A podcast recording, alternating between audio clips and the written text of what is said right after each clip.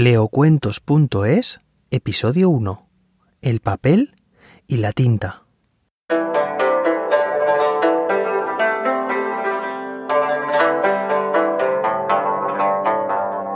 Había una vez una hoja de papel que reposaba sobre una mesa de madera, junto a otras hojas iguales a ella.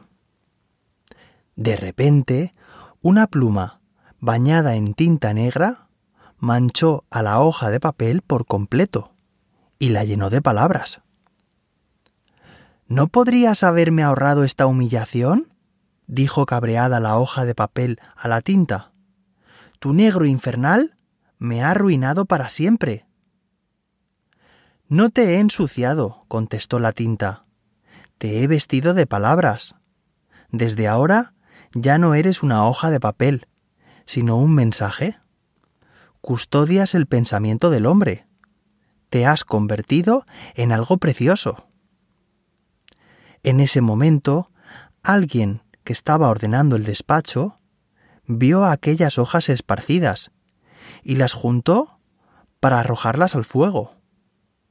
Sin embargo, reparó en la hoja manchada de tinta y la devolvió a su lugar porque llevaba, bien visible, el mensaje de la palabra. Luego arrojó el resto de hojas de papel al fuego.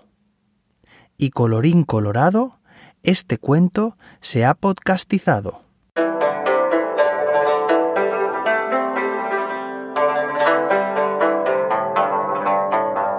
¿Te ha gustado? Me encantaría leer tu comentario en la web leocuentos.es o bien en la app de podcast que estés usando, donde además tu valoración de 5 estrellas ayudaría a que más gente escuchara estas fantásticas historias. Te leo un cuento nuevo en cada episodio.